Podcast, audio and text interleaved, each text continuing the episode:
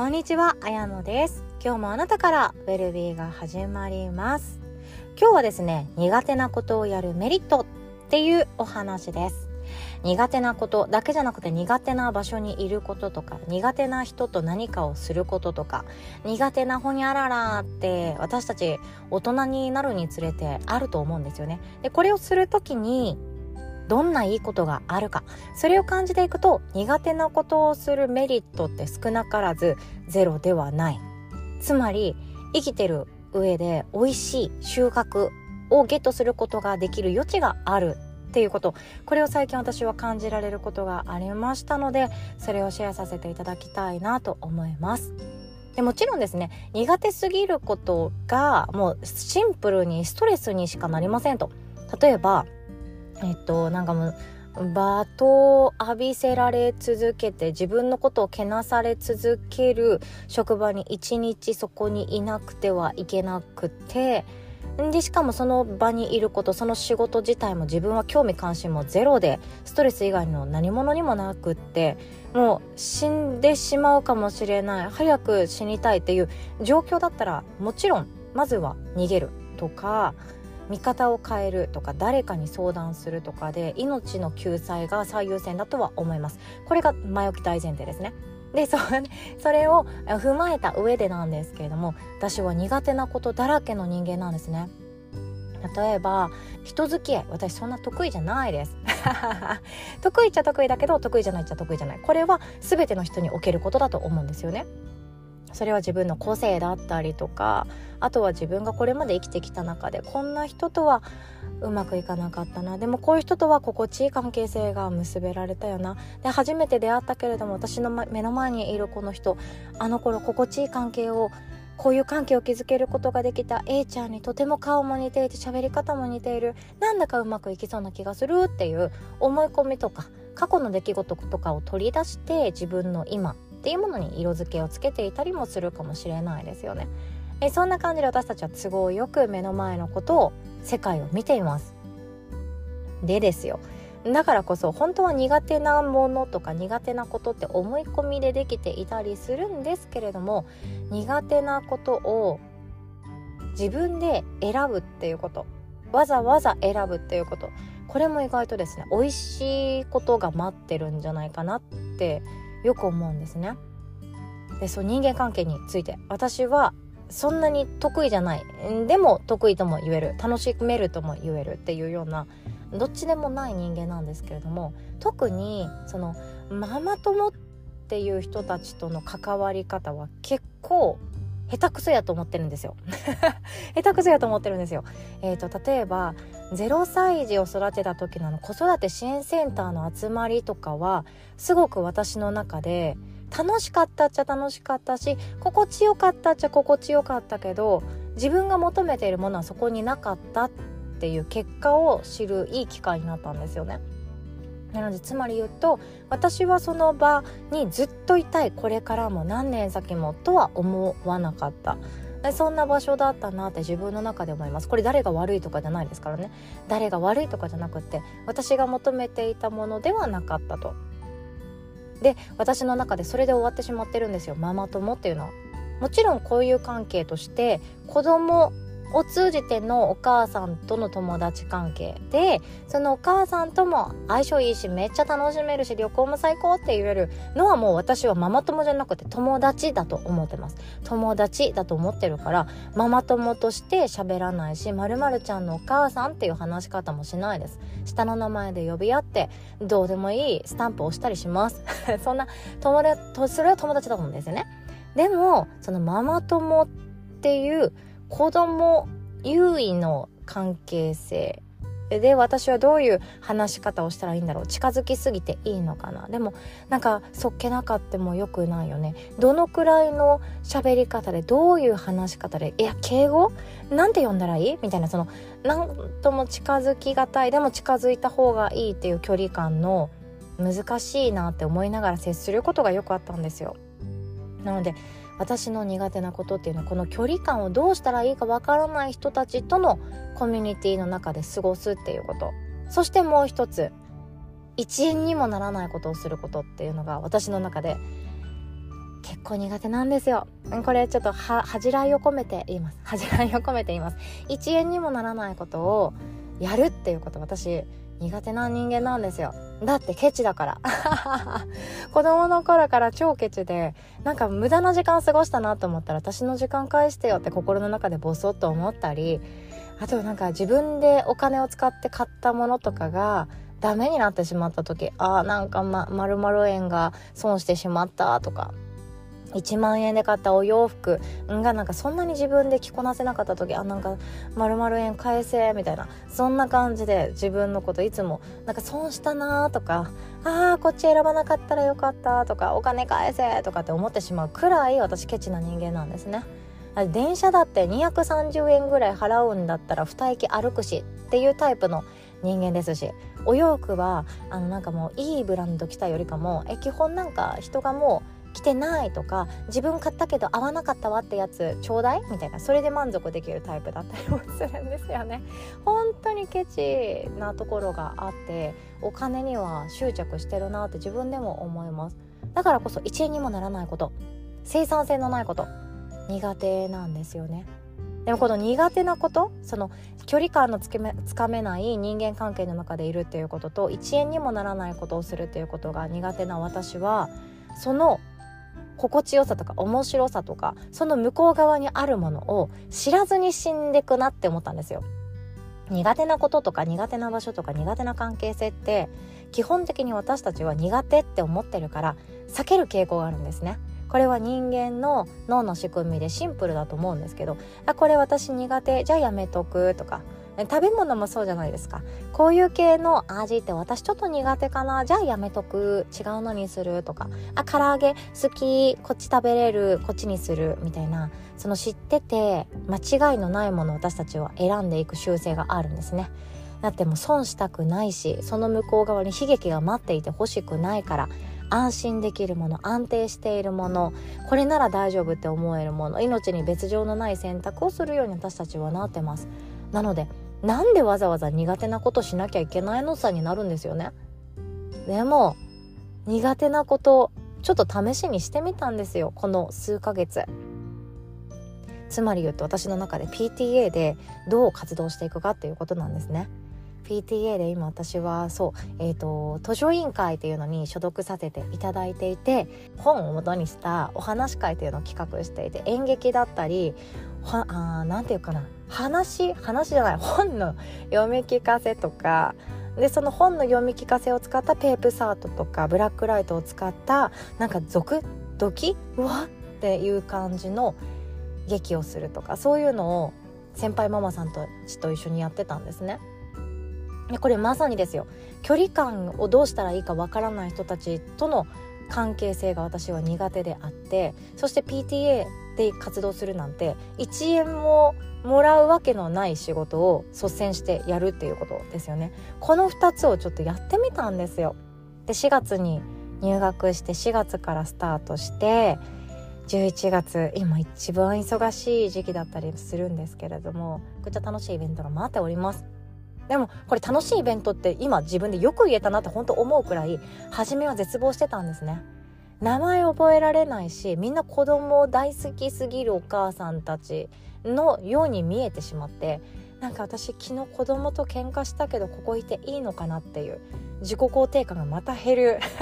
下がるきっかけになってしまったりとかなんかみんななんか子供のことを話共通項として話を持ち出してくれでも私なんかまだ誰とも知らないしてか1年生のままちゃんといるのかなっていう不安があったりとか。でなんか名前を教えてくれて話しかけられたりもするけれどもすんごいドキドキしちゃって相手のことをどっちの名前で呼べばいい？みんなが呼んでる名前でさん付けでいいのか？それぞれでも名字で呼んだ方がいいのかなとかいろんなことを考えてしまってモヤモヤしてモヤモヤしてあなんか入るんじゃなかったやるんじゃなかったとか思いながらやっておりました。正直に言うと。でもそれでもあこうやって大人になったら友達って作るんだっていうのを学ばせていただく機会になったんですよね。そう私大人になってから友達作りって別にどっちでもいいんじゃないくらいの人だったんですよ。例えば私は以前会社員としてお仕事してましたけど会社で過ごす時間がもう人生人生とか1ヶ月の3分の1とか3分の2くらい占めてしまっていてそれ以外の友達てか友達いなかったですしね。初めて住んだ町だったので友達0人の町スタートでっていうところでまあ1人2人いたらいいかなっていうくらい。だから友達っていうよりから職場の仲間とか職場の仕事の悩み相談ができる先輩がいたらそれでいいのかな。だから別に友達いなくてもいいよねくらいに思ってたんですよね。だって私やることは仕事だしみたいな。なんかもう廃れてたんだと思います。廃れてた23歳だったなとあの頃思うんですよね。えでも大人になって大人になって友達を作る方法ってやっぱり知っておきたいって思ったんですけどどこにもねなんかどうやってやるんだっけとかどう学ぶんだっけとかどうするんだっけっていうことも私の中でちんぷんかんぷんだったりとかしていつだって不安にまみれていたなと思いました。でもこれがよからぬところで予期せぬところでこの場所で私のずっと悶々としていた十数年悩んでいた大人になって友達どうやって作るんだっけっていうのがあっけもなく何て言うか答えがあこれとこれとこれででこんな風にしたらよくってとかで友達がうまくできないっていうその理由はこうでっていう風にいろんなことがポンポンポンポンって解決されていくようなそれを目の当たりにしたんですね。これ面白いなと思いました。でそして世界が広がりましたね。苦手なことはやりたくないっていうところだけで生きていたので好きなこととか心地いいことだけをやってました。これをやったら今月食べられるなとかこれをやったら私はきっと大丈夫だっていうことばかりをやりすぎていてなんかもう生産性があるないとかこっちだったら効率的に何々ができるとかこうすれば死なないとかそっちばっかりを私はやってきてしまっていたので1円にもならないことをするって本当にドキドキしてたんですけど世界広がりました。どうしたって自分の命は喜ばすことができるし全然違うことをやっていてもあこれ私興味あるっていうことに出会えたりあこの前私が悩んでいたことを今日解決されてしまったとかなんか不思議なことにですね全然違う場所私の知らなかった場所苦手だって思い込んでいたから行かなかった場所で悩みが解けていったりとか紐解かれていったりとかしていくなんかそんな不思議なような気がしたんですね。例えば、えーと、人間関係の悩みを解決したくて人間関係のコミュニケーションの本ばっかり読んでいてもなんかなかなか自分の人生良くなんないなと思って気分転換に料理の本を読んだらあそういうことかもしれない。実践した。紐解けた。みたいな。そんな感じ。全然違うカテゴリー全然違うところ読んだことのなかった本触ったことのなかったもの場所そんなところから勝手にこれとこれ一緒じゃん。解決できた。みたいなことがたくさんあってですね。すごく抽象的な話で申し訳ないんですけれども。私の中で苦手なことをするってただただ自分のことを罰ゲームにするとかダメージを受けるとかなんかもったいなくない？一日が。とかそういうことじゃ全然ないなっていうことを気づかされたんですね。苦手なことをすると自分の世界観が広がります。何とって自分のことが人生が冒険に思えるんですよ。自分が主人公だなって思って RPG ゲームを進めていくような感覚で自分のことを客観視しながら進めていけることができる。そんな風にも思いました。苦手なことまあ、わざわざ何でやるのって思うかもしれないんですけど日常の日々の中でできることで本当いいと思っていて苦手だって思い込んでいた料理をちょっとだけ本読みながらやってみる。誰かの YouTube 見ながらやってみる。とか。先輩に自分から飲みとかご飯誘うの苦手だって思っていたけどなんか誰かのやり方をダウンロードしてそのままやってみる。とか。えこれなんかもう本当に世界が広がっていくんじゃないかなって思うんですよね。食わず嫌いってなんか旗から見たらもったいなこの人って思う瞬間あるじゃないですか。何でしたっけ？あの水曜日にやってたトンネルズさんがやってたありますよね？食わず嫌いみたいななんか、えーと、芸能人がそれぞれ嫌いなものがあって指名されたものを食べていくでその表情とかを見ながら相手が嫌いなものはこれでしょって当てに行くゲームですよね。ゲームって言っていいのかな。そういうコンテンツですよね。でもあれと一緒で例えば「タラバガニが嫌いなんです私どうしても」って言ってる芸能人を見たらタラバガニ大好きな私からしたら「なんてこの人人生損してんだ」って思うことがありますし私はお寿司屋さんの中で一番好きなのはガリなんですね。ガリの次にイカが好きなんですね。もう何しに行ってんねんって思われるんですけどガリがもう何としてでも美味しくて美味しくてたまんなくって何にでもガリ入れちゃいます。でもそのガリが苦手っていう人を見てるとはあ、人生損してるよ。もったいないとか思っちゃうわけなんですよ。これって全ての人に通ずることだと思います。苦手とかこれ避けてるとかやらないようにしてるってだけで私たちは旗から見たらなんてもったいないことしてるの？そこに答えが待ってるよっていうものがもしかしたらたくさんあるのかもしれないです。なので気持ちを改めてですね私もこれ苦手なんだよねとかこういう人が苦手なんだよねっていうのを一旦リセットすることにしようと思ってます。で加えて苦手だからこそやってみるっていうこと。これもちょっと自分の中で世界が広がってくんじゃないっていう前提として世界を広げていきたいなと思っております。あなたが苦手なことそして苦手だけれどもちょっと味見してみようかしらって思うことありますか？一つだけでも今年のうちにやってみませんか？ということで今日はこんなお話でございました。最後までお聴きくださりいつも本当にありがとうございます。今日もお互い自分の一日は自分で作っていきましょう。おしまい。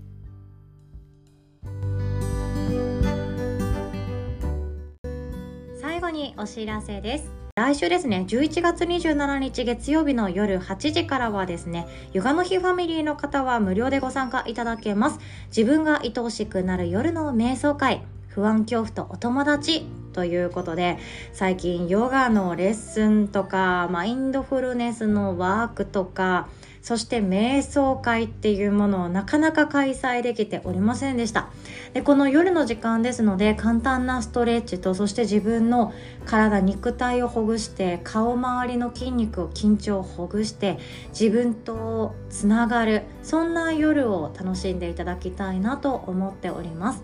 でこちらはですね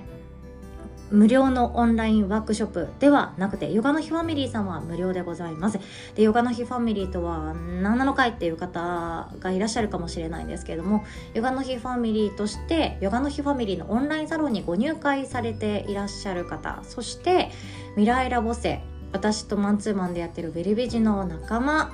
そしてマインドフルネスリーダー養成講座を受講そして卒業された方々などなどなどがヨガの日ファミリーと総称して呼ばせていただいております。その方々は無料でご参加いただけますのでお気軽にそしてすっぴんパジャマでリラックスした状態でお越しいただけたらなと思っております。なおこの夜の時間帯でございますので私もすっぴんパジャマでの参加とさせていただきます。がゆえに皆様はカメラオフでご参加いただいて OK です。その代わり声で私はリードさせていただきます。私はカメラオンにしますけどね。私はカメラオンにしますけどリードさせていただきますのでベッドの上とかもうお布団に半分入った状態でとかそんな状態でお楽しみいただけたらなと思っております。そして12月はですね、桂先生がメインで開催してくださいます未来ジャーナリングウェルビー指導者養成講座説明会を予定しておりますのでご興味ある方ぜひともチェックしていただけたらとっても嬉しいです。次のウェルビーマインドフルネスリーダー養成講座は2月の水曜日朝講座を開催予定しております。でどんなもんだろうなってあったりそしてマインドフルネスってどういうことっていう体験になっていくかなと思います。で桂先生の場合はですねジャーナリングっていうものがとてもリードしやすいものとして彼女の中で使っていただいておりますのでそれの体験もできるかなとは思っております。お気軽にご参加ください。でそしてそしてそして未来ラボはですね先週末にスタートいたしました。とっても素敵な仲間が集まってくださいまして。でそしてこれまでとはまた違ったワーク。自分とつながるっていうことを本当にこの1ヶ月は集中してやっていこうと思っているので生き方人生をこの半年で一気に変えていきたいって私も改めて決意いたしました。11月末までですね。転職診断私無料で30分間させていただいておりますので未来ラボに興味ある方直接私にご質問したいなという方は申し込めるようになっております。詳細はこの音声の概要欄の URL リンクから LINE プレゼントというところからチェックしていただけますと幸いです。お会いできるの楽しみにしております。ということで最後までお聴きくださりいつも本当にありがとうございます。おしまい。